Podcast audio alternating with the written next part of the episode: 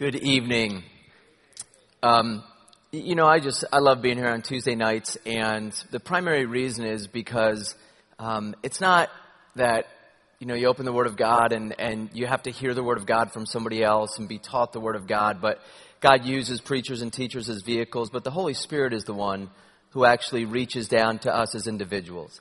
He knows your heart. He knows why you're here, and we're all here for for a few different reasons. And so I'm trusting tonight um, that God would speak to my heart, that God would speak to your heart. But, you know, let's not kid ourselves. Um, it is the Holy Spirit who is doing the work. And so I praise Him for that. I praise Him that we don't have to congregate in these settings. Uh, we can be by ourselves in our home Bible studies. We can be with our kids reading a children's Bible.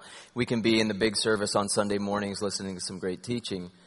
But I want you to, to live out 2015, especially here at the Mine, maybe coming in as we worship, again, phenomenal worship tonight that we would just go before God and say, Holy Spirit,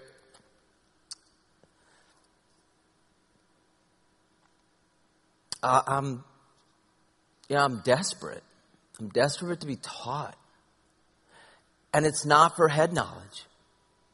It's not because um, our kids are going to give us gold stars for knowing some more things about Paul or Peter or Peter or Paul or Mary or whatever, right?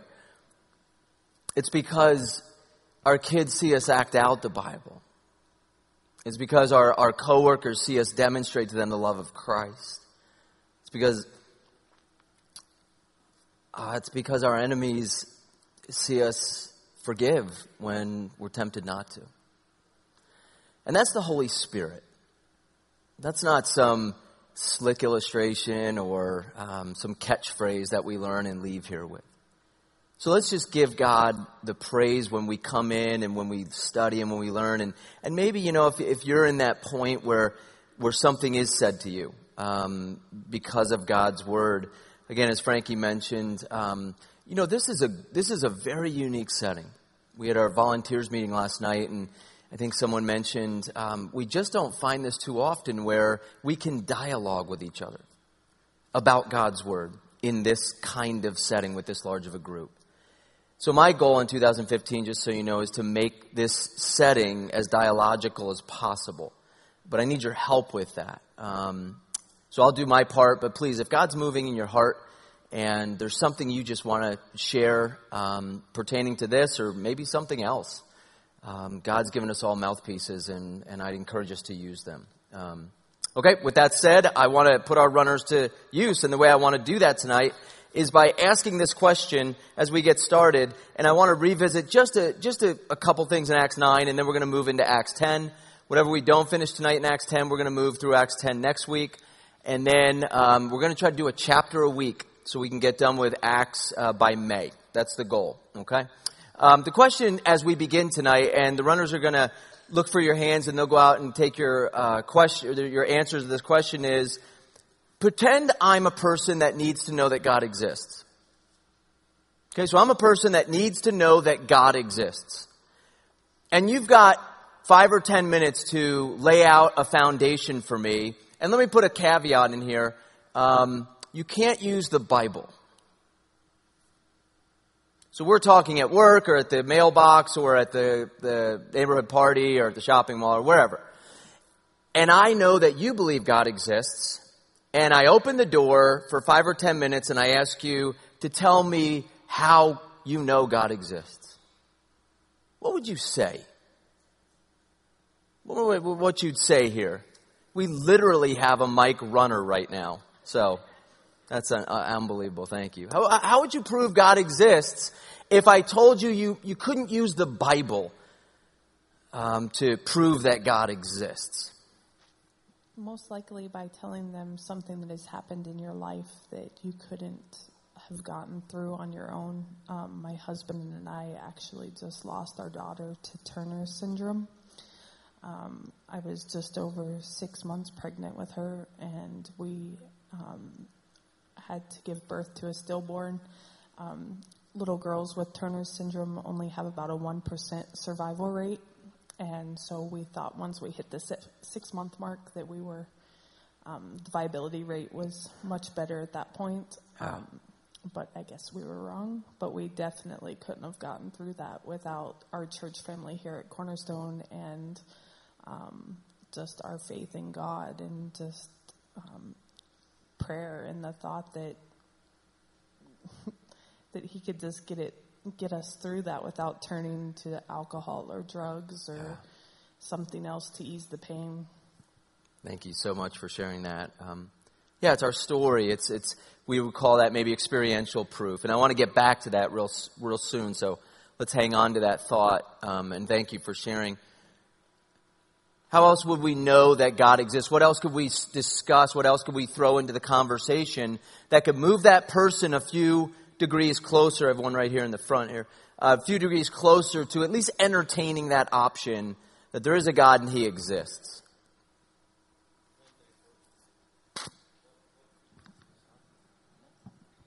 One thing for uh, for a, um, a atheist uh, to to bring up to them is uh, just in in creation it it points to there there has to be some type of a creator. Either okay. I mean, if they if you even if they believe in like you know the Big Bang theory, yeah, it's like there has to be something that that initiated that, and you know you to to be an atheist, you it requires you, you're saying that you have all knowledge. Yeah. I, have heard some people say that you know God doesn't believe in atheists because hey you, know, you, you have to know everything about the universe right. to first know right. that hey that there is no the, there is absolutely no possible sure way and yeah. you you have to you know cre- creation and or excuse me the, the the universe in and of itself good Excellent. Yeah, and, and, and it doesn't even have to be, and I'm posing, framing this question in the, in the mindset of this person isn't a staunch atheist, even if they were, but let's just say they're not. And we would call that maybe the, the, people call it the cosmological argument or the cosmological proof that there has to be a first cause. And so when we talk about how did things come into existence, no matter how far down you want to get, you have to start with something. And so many atheists will believe in the Big Bang Theory, and, and maybe some people in here believe in that, and that's fine. But, but even if you believe in the Big Bang Theory, you have to take the, the uh, particles that were involved in the Big Bang, and you have to ask where they come from. And so everything has to go back to a first cause, and the cosmological proof would say that we believe that God is the first cause. And by saying that, we may not be able to prove that, but by believing that the creator of all things is a supreme being and we call him Yahweh or God is about as good as you have. So to believe that two particles came together and just exploded and we as complex human beings came as a result of that takes as much faith as me to, to believe that this book was written and I believe in it and the book t- tells me about the God of all creation. There's a couple more. I, I wonder if we could hit on them. I see, yeah, right here. I don't you can prove it for yourself, even with uh, this cosmology thing sure. we just talked about. Uh, uh, it doesn't necessarily mean that God was the, the first first thing, but I think you can prove it to yourself. But you can't take your proof and and prove it to somebody else without the Bible. yeah, maybe proofs is a strong word. Maybe persuasion or uh, moving someone closer. Whole different argument. Sure. Yeah, presenting presenting an option maybe is a better way to phrase that. Yeah. Uh, just for time's sake, there. Uh, you may have heard of the, um, it, technically it's called the teleological argument, which simply means um, uh, that there is a design and a designer. And so if you take anything that's been designed it would take a greater amount of faith to say that that thing that was designed came from just a random uh, set of chances just happening to make that thing come together, as complex as it is. And we look at the way technology and science have helped us understand the human body, have helped us understand um, just getting into the details, the minutia of things. And we have to pull back out and, and just kind of just stop and, and pause and just say, wow, Somebody intelligent must have put all that together. I don't know if you've ever even looked inside of a watch, but to look even inside of a watch uh, is fascinating of all the gears and motors and cranks and wheels that have to be placed exactly in the right position just to get the, the hands to move around. So the teleological persuasion might be that there has to be a designer to all of this. Uh, there's one called the ontological proof or ontological persuasion, which would simply, and I'm like two questions into that one. Philosophically, if you're into that bent, it suggests that because I can think of a God, there must be a God. Um, and it's better for a perfect God to exist than not to exist. And because I can think of a perfect God, there must be the possibility of there being a perfect God. Now, again, you have many questions about what I just said, and so I'm going to move in another direction.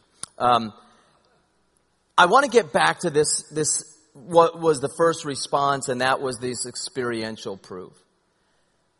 And the reason I want to do that is because what we're about to look at tonight and the day and age we live in, I'm not convinced. Do you guys remember uh, those of us who have been around for a little while back in maybe the 70s and Josh McDowell came out with Evidence That Demands a Verdict, volumes 1, 2, you know, 14 and and maybe some of us learned all of that, Cliff Knechtle and others, um, William Lane Craig, and, and we, we, we gained some of these, like, these um, arrows to put in our quiver to prove that God exists. You know, we just thought, boy, if I could just prove that God exists, people will fall on their knees and worship Him. And, and I think that wave has kind of, kind of went this way more into, I'm not even sure I care that God exists. I think that we're in more of a, uh, pragmatic society now, more of a laissez-faire society that that isn't bent on being a staunch atheist, like I have to prove God doesn't exist but more so that I just don't care if he does or doesn't. And then when you couple that with trials and pain that happens to our lives, it seems to that person to add a little bit more fuel to see God really doesn't exist. And guys, I don't want to discount, and I think sometimes we shy away from this because it's subjective. And I get that. Me telling someone that God changed my life isn't going to necessarily move them to the cross. But it does pose a problem in their thinking, which is, how else or why else would I have done what I've done? And maybe we could go around the room and share our stories. Certain for, for Paul, that was the case. Paul is on a, on a trajectory that has him not only being successful in persecuting Christians, but he's gained uh, some sort of uh, following because of that. And in fact, as he's headed in, up to the Damascus Road, um, he's on his way to persecute more Christians.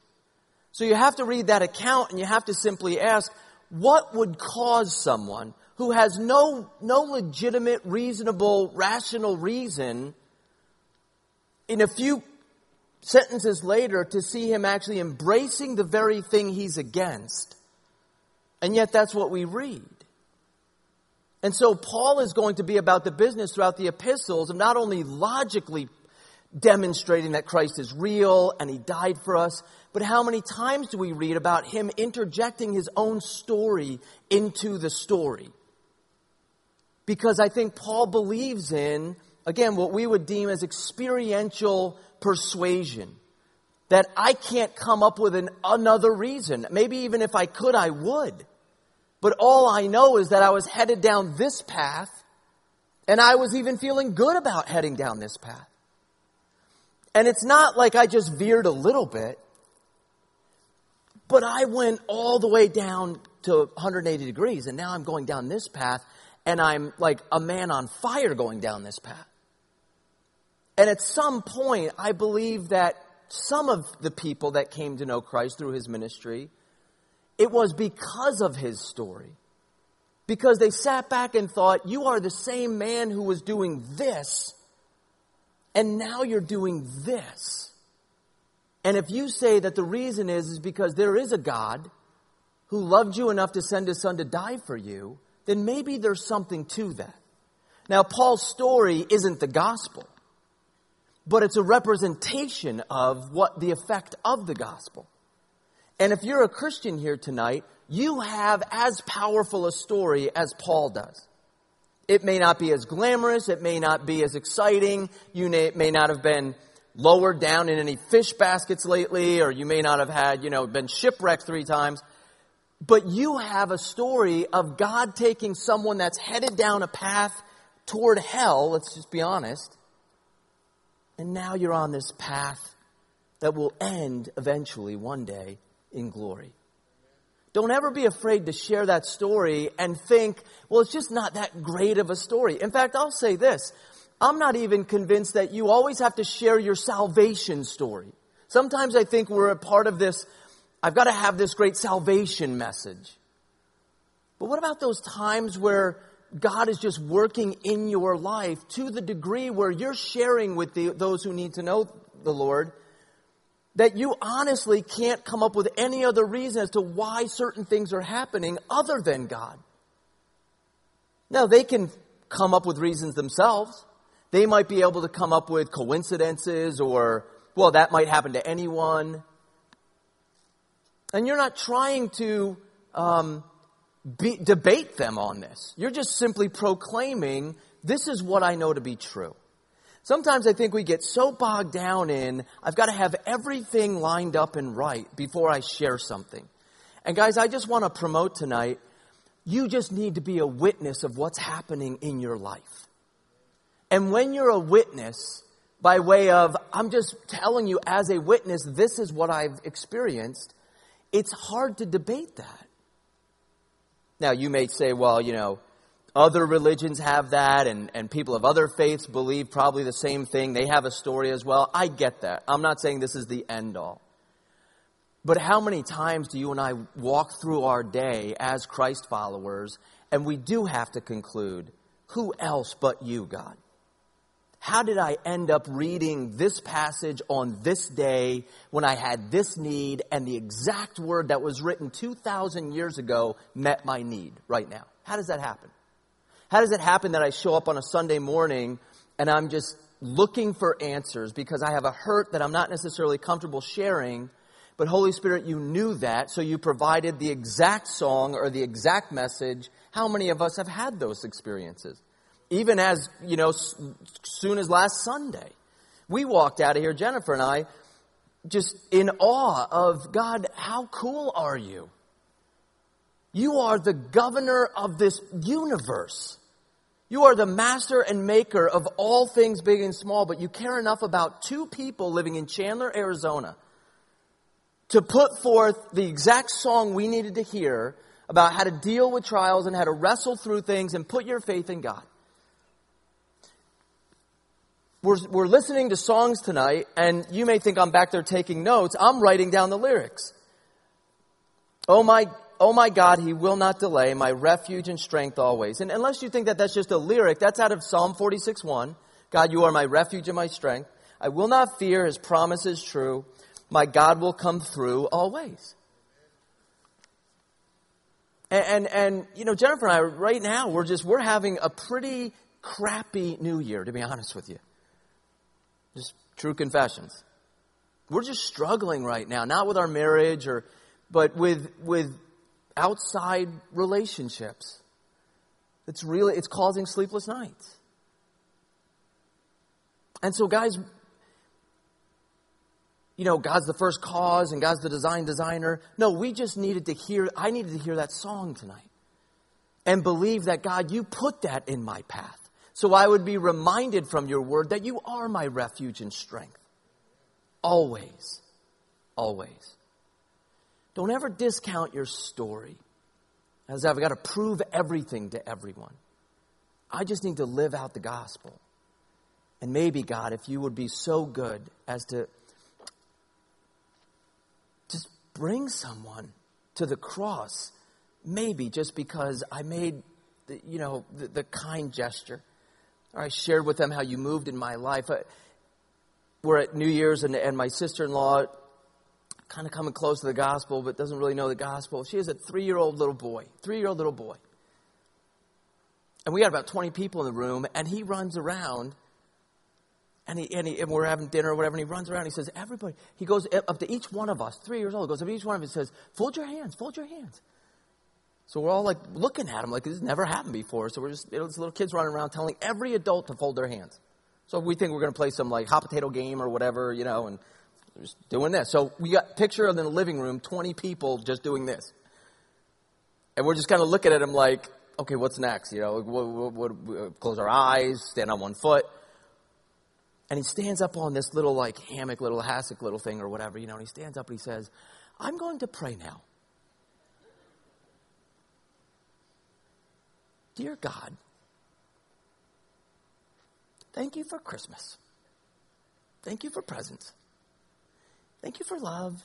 Thank you for, and then you start to mumble a few things, you know, and thank you, amen. His mother needs to come to know Jesus. And I'm just driving home thinking, I, you, can't, you can't script that.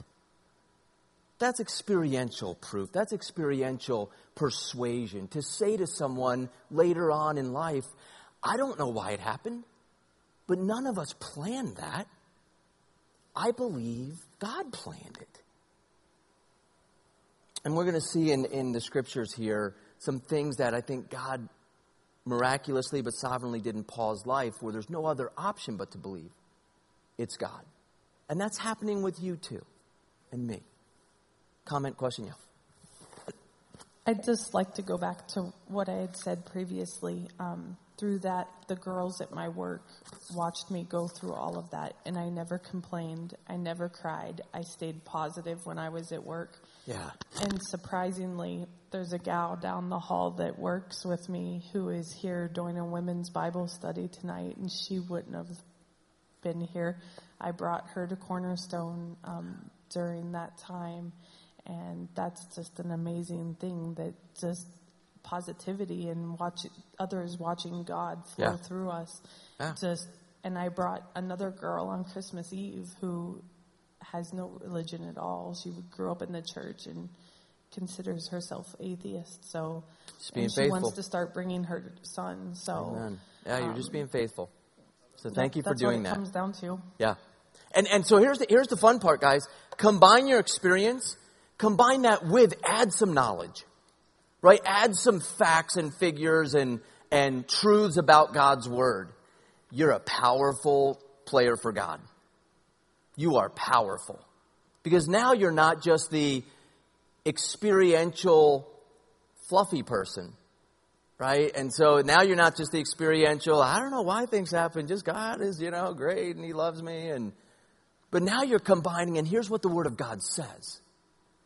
And here's who, here are the players in the Word of God. And I don't know, I'm some scholar or something, but I know enough to know this. Now you're a powerful player. Let me just say, let me just say this though, because this is going to probably sound weird to some of us. So let me just get on my soapbox for just one more minute. I said that this is your story, and I want to just kind of, you know, gently come alongside of you and say, we need to stop. Boy, I want to be careful. I don't even know if I should even say this. It's, this is not your story. I, I've heard that, I think in the church culture today, it's just such a popular catchphrase. Well, your story is about you and how stories make your story more chapters written in your book of life and your journey about your story. And, you know, that's kind of the, the terminology we're using in churches today. And I think sometimes when we do that, guess what we lose, guys? We lose the fact that this is not a story about you. This is a story about God. This is God's story.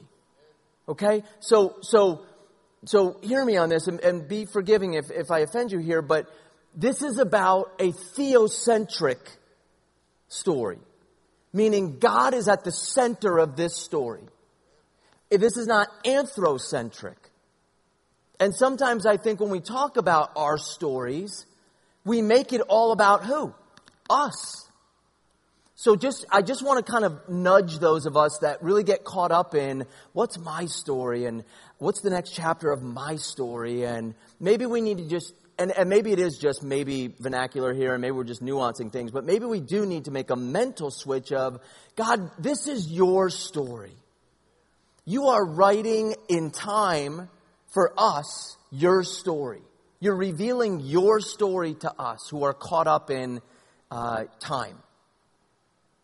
But, but God, I never want to replace your story with my story.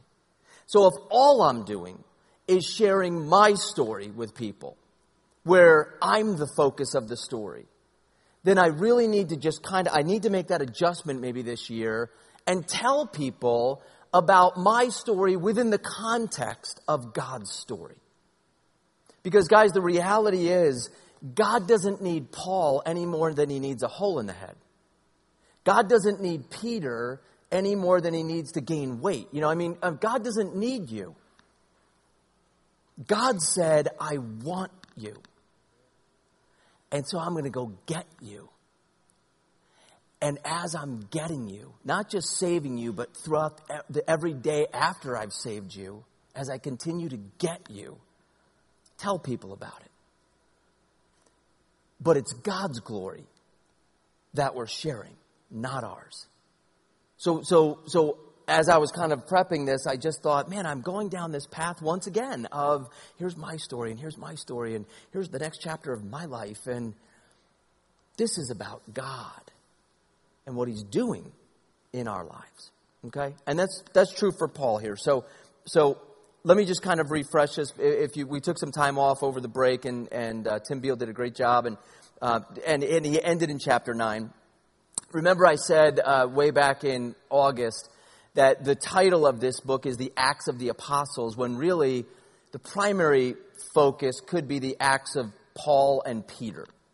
Um, the, in the last half, especially of Acts, starting with chapter 9, moving all the way down to chapter 28, we focus on the lives of Paul and Peter primarily. God decided, for whatever reason within his sovereign will, that these two men I want to highlight in, in this book, this transitional book from the birth of the new church, because I want you to see what I'm doing in their lives. Now, that doesn't mean we don't see other people in here, and it doesn't mean that other people are discounted.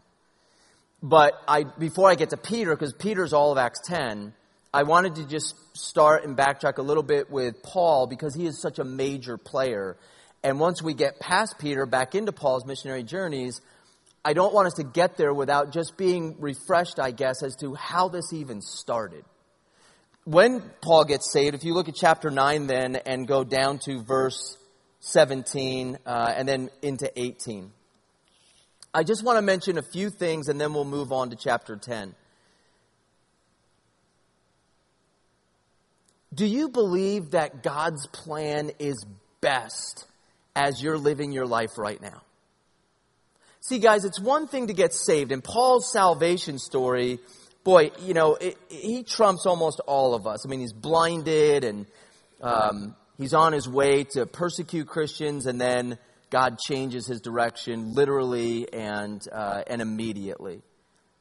And I have to wonder at some point if Paul was wondering to himself as he got going in his in his journey with God, if if if this was God's best. And the reason I say that is because of some things in the text in chapter 9 that have me thinking, and this is probably true for a lot of us, I'm going to trust you, God, but I got to be honest with you. I wouldn't have written it this way. I get the fact, right? You want me to live for you, and, and but but the way things are happening, the way you're folding it out day after day, I'm not sure.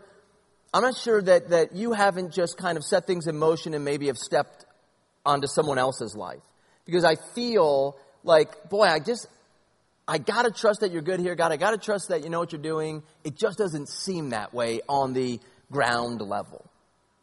Paul gets saved, and in verse 18 it says, And immediately there fell from his eyes something like scales, and he regained his sight, and he arose and was baptized, and he took some food and was strengthened. Okay, so this is the beginning of his journey. By the way, if you're ever if you're ever dating someone and you want to get out of it, tell them the scales have fallen from your eyes and now you see clearly.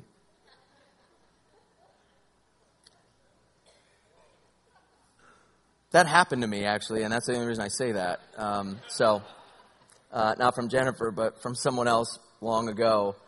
And, uh, you know, what do you say when someone says, the scales have fallen from my eyes and we're not to be together.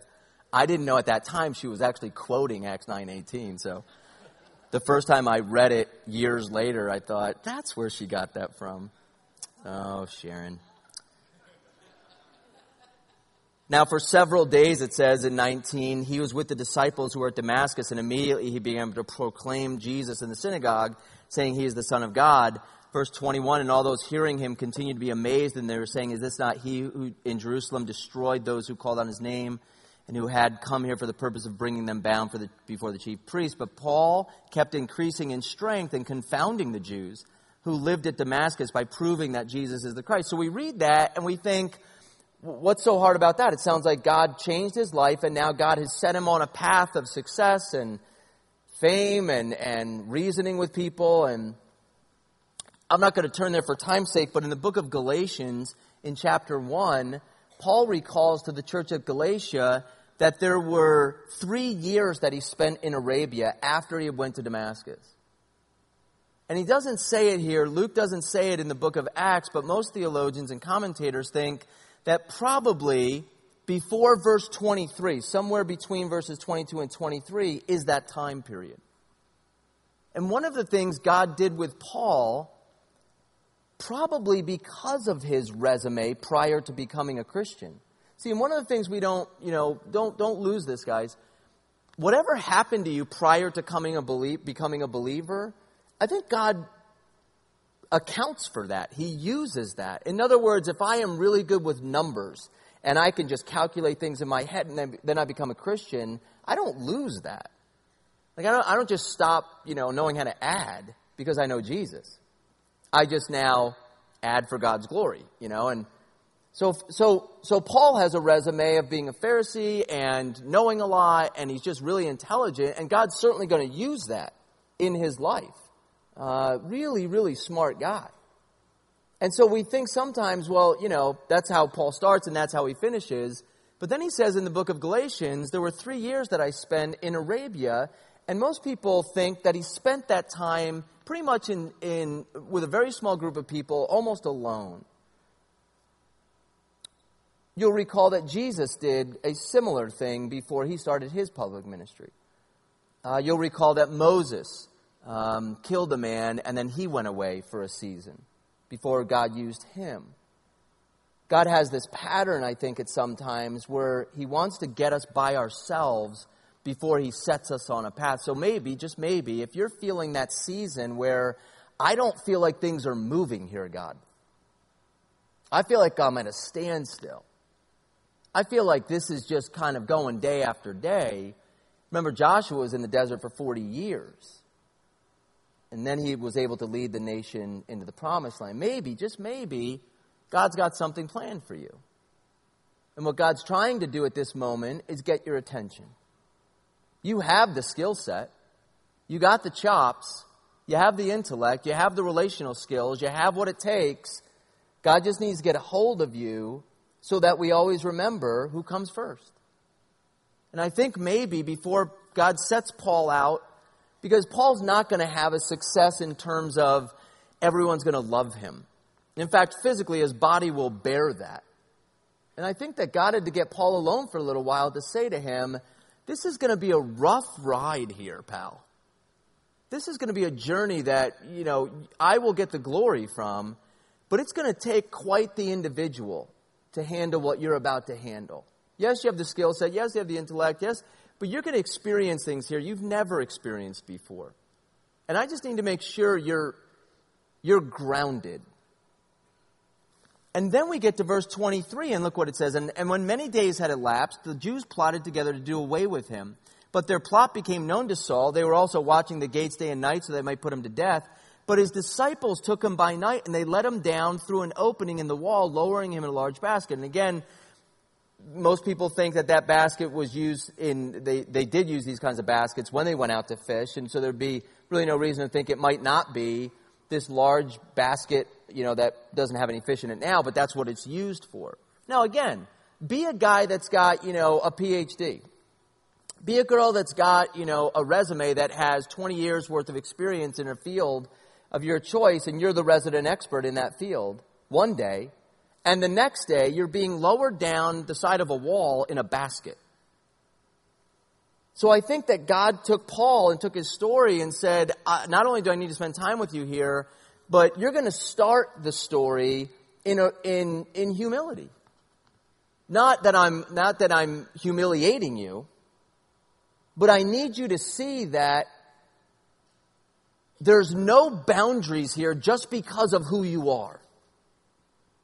If that makes sense. Just because you have all this training, just because you know more than a lot of people, you're not beyond me lowering you through the gates in a fish basket or a large basket.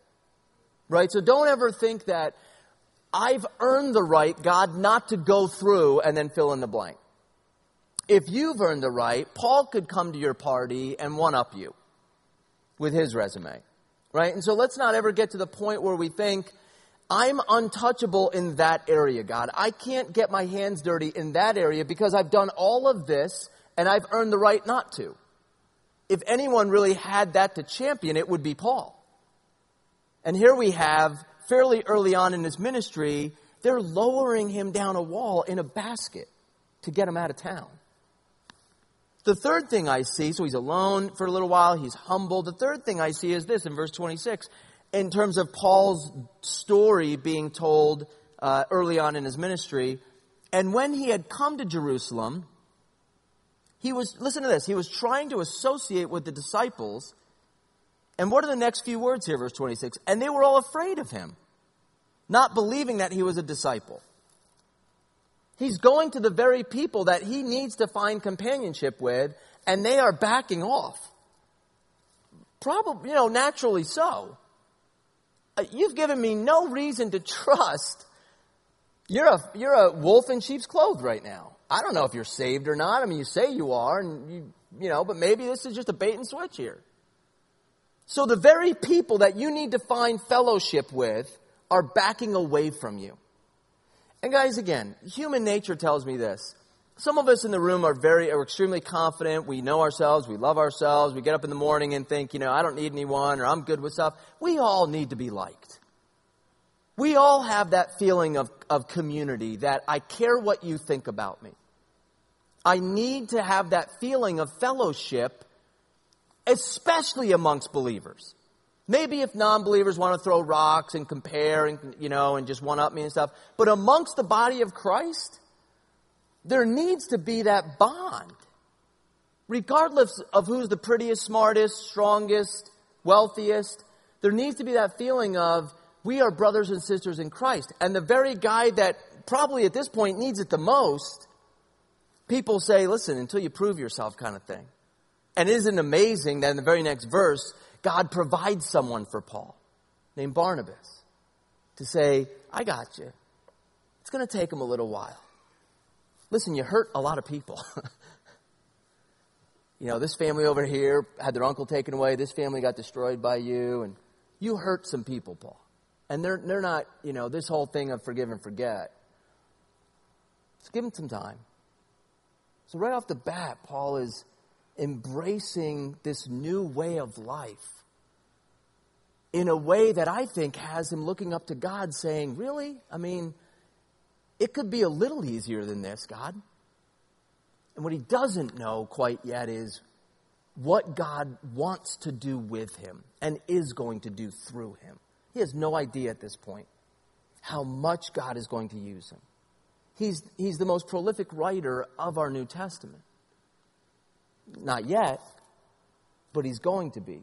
I wonder, I just wonder at this point where Paul is looking at God early on in his ministry, if he started the, the train of complaining that so many of us try to do. I get it, God, but why? I get it, but, you know, let's change this. I understand, God, but I, would, I want to move this over here. Maybe if we just took the position, maybe, God, this is for a reason we'd be less apt to just immediately complain and gripe and and maybe we can take a step back and say god the good god that i praise when times are good is the good god i need to praise when times aren't good the god that i worship when i lift my hands up because i came into church sunday and i was healthy and my family's good and there's no broken relationships is the same god i need to hold my hands up to and praise in the same way if not with more fervor when times are difficult and I'm questioning things and I'm not being liked and I'm being humbled and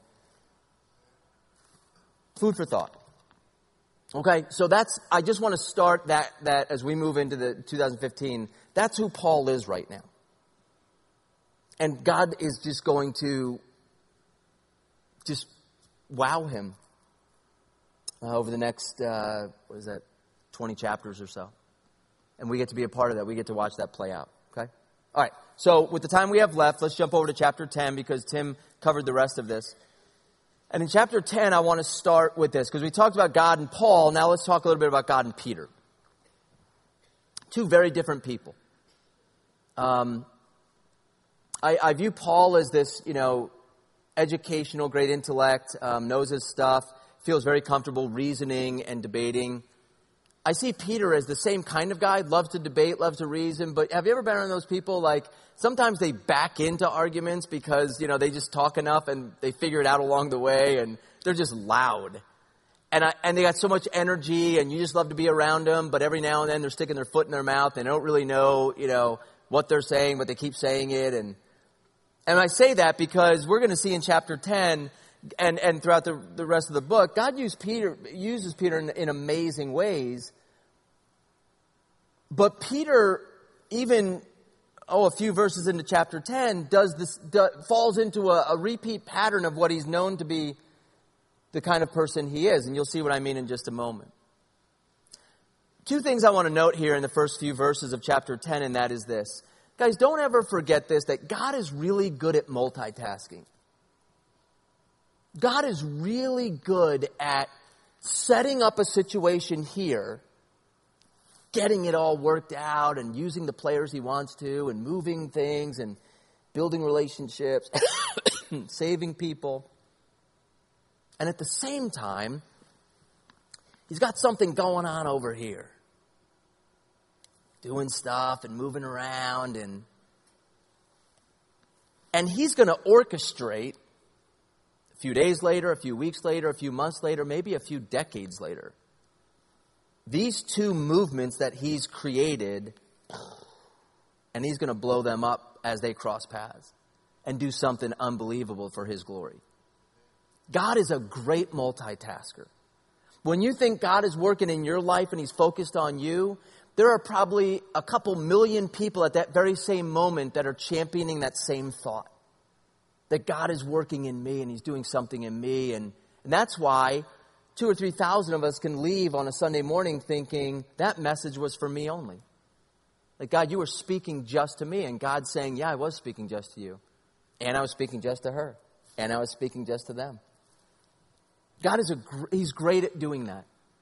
I think, you know, subjective or speculation, I don't, you know, but certainly I can speak with a little bit of authority verse, based on verses uh, 1 through 16.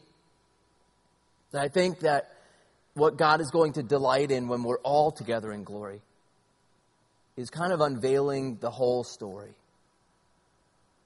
And that may take, what, a couple million years? I don't know. Kind of tell us how it all fit together. Because I know a lot of us, I certainly have questions. God, why? Why this? Why this happen to this person or me? Or, you know, why did I meet this person? Or why did she do this or he do this? Or, and I got to trust that God's got this thing. He's got it, guys. He's, he's actively involved, even when it doesn't seem like it. For instance, certain man named at, at Caesarea named Cornelius, centurion of what was called the Italian cohort. Uh, devout man, one who feared God with all his household, gave many alms, gave um, many gifts of charity, if you will, to the Jewish people, and prayed to God continually lots of discussion, um, and I'm not sure if we want to, how far we want to go with this about who Cornelius is. Because you can have one of two thoughts here. Let me, I'll just lay them out for you, and then you can decide on your own and come back and, and you can tell me which one is right. So, because I'm not exactly sure at this point. Some people believe that Cornelius, at this point, because of the words that's, that are used here, verse 2, he's a devout man. He's one who fears God with all his household and he gives many gifts of charity to Jewish people, and he prays to God continually. Well, who does that sound like? What, let me just ask this. What kind of person is that? I mean, certainly, at the very minimum, it's a religious person. But if he was just a religious person, I don't know. I think the text might say something like, you know, he was a part of the Italian cohort and he was a religious man or he was a man of religion, or something like that. But Luke goes on kind of at length to say, no, this is, let me tell you about Cornelius. Or, yeah, Cornelius. Devout man. Fears God. prays continually. Uh, when there are opportunities to give to the Jews, he does. And, and you'll learn a little bit later on, not just him, but his whole household. Oh, verse 2, yeah, with his whole household. He wasn't, this wasn't a closet religious guy. He got his whole family involved. Now, let, us keep in mind this. Um, the book of Acts is a book of transition. And a lot of things that happen in Acts are unique. They're, they're not universal applications by way of this is always the pattern. Um, some people call it like prescriptive. Like this is the way it should happen for everyone all the time, right? When we share the gospel, yes, we share different, you know, how we all came to Christ, but the gospel message is universal. No matter the language, the culture, the race, everyone needs to know that Jesus died for them and they need to believe in that to become a believer, to be saved. That's universal. Well, here, well, I, I say that because what the debate is, is who is Cornelius before Peter gets to him? Is he, so your options are this, so just so you know. Option A is Cornelius is what, what we might call um, part of the Old Testament saints, for lack of a better term. That before Christ, for the new covenant, you have people like Abraham or Moses or David, where God says that they were righteous people, that they feared him. And so it doesn't say that they believed in Jesus Christ because Christ hadn't come yet. So we believe that will Abraham be in heaven? Yes. Why is he in heaven? Well, it's not because somebody shared the gospel with him as we define the gospel today. And so the scriptures in Hebrews 11 and then throughout in, in, Genesis 12 and 15, we see that Abraham had a relationship with God. And then God seems to show us in the Old Testament certain individuals that he not only has relationships with, but they were righteous individuals. And so some people think Cornelius was that kind of a person where he knew enough to know I need I this is I need this. Like I know the Yahweh of the Old Testament I believe in him. I fear him. Um, I act accordingly. The only thing that he's missing at this point is uh, revelation of Jesus Christ. I was talking to a coworker today and I said, let me just ask you this. If Cornelius died after verse 2, where do you think he'd go? And the coworker said, um, I don't even know if they skipped a beat. They said heaven. So I'm, you know, kind of playing this out, and I said, Well, why would you say that he'd go to heaven? And they said, Because because of verse 2. Because of the way he's described in verse 2. The way he's described in verse 2 is a lot of the same phrasing that Old Testament saints were described as. And you believe that they're in heaven. So why wouldn't he be in heaven? And what do you think my what do you think my response to him was when he said, "Why wouldn't you think he's in heaven?" What what, what might I respond? Because he didn't or hasn't done what? He needs to know Christ, yeah. So we got into this fascinating discussion, and I, I'm here to, to just confess to you, I guess, I don't have the answer. Because we have the rest of the story, and so it's kind of a moot point anyway. Unless you believe that he wasn't a Christian, but he was just religious. Uh, we see that in people in the churches today, that we have religious people in churches, but they don't know Christ, and he, they're just religious. I'm not going to pretend I, I have the, the final say up here, um, but I leave that with you as two options. Who is Cornelius? And I want you to give it maybe 10 or 15 percent of thinking, and then you can kind of make your opinion and solidify it or do what you need to do. But then we're going to move on because regardless of whether you think he was just a religious person that wouldn't have gone to heaven, or he was a God fearing man that just needed to know Jesus, but if he had died, he would have gone to heaven. The fact is God says to Peter, so God's got Cornelius doing this stuff over here. Angel shows up in verse 3. Ninth hour of the day, saw, sees an angel had just come to him and said, Cornelius. And fixing his gaze upon him, he said, with much being alarmed, he said, What is it, Lord? And he said, Your prayers and alms have ascended as a memorial before God. Now there's another piece of the puzzle that people believe that he was an Old Testament saint, if you will, or had the faith of an Old Testament saint. They champion that verse as well. Whose prayers does God hear?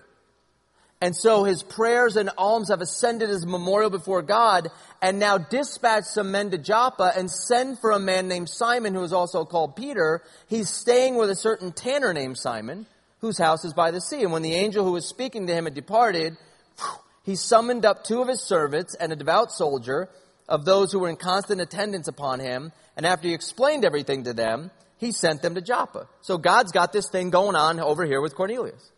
Angel shows up. This guy's a devout man. But clearly, regardless of what position you take, God wants Cornelius to know Jesus Christ. He doesn't want him to die prior to knowing Jesus Christ.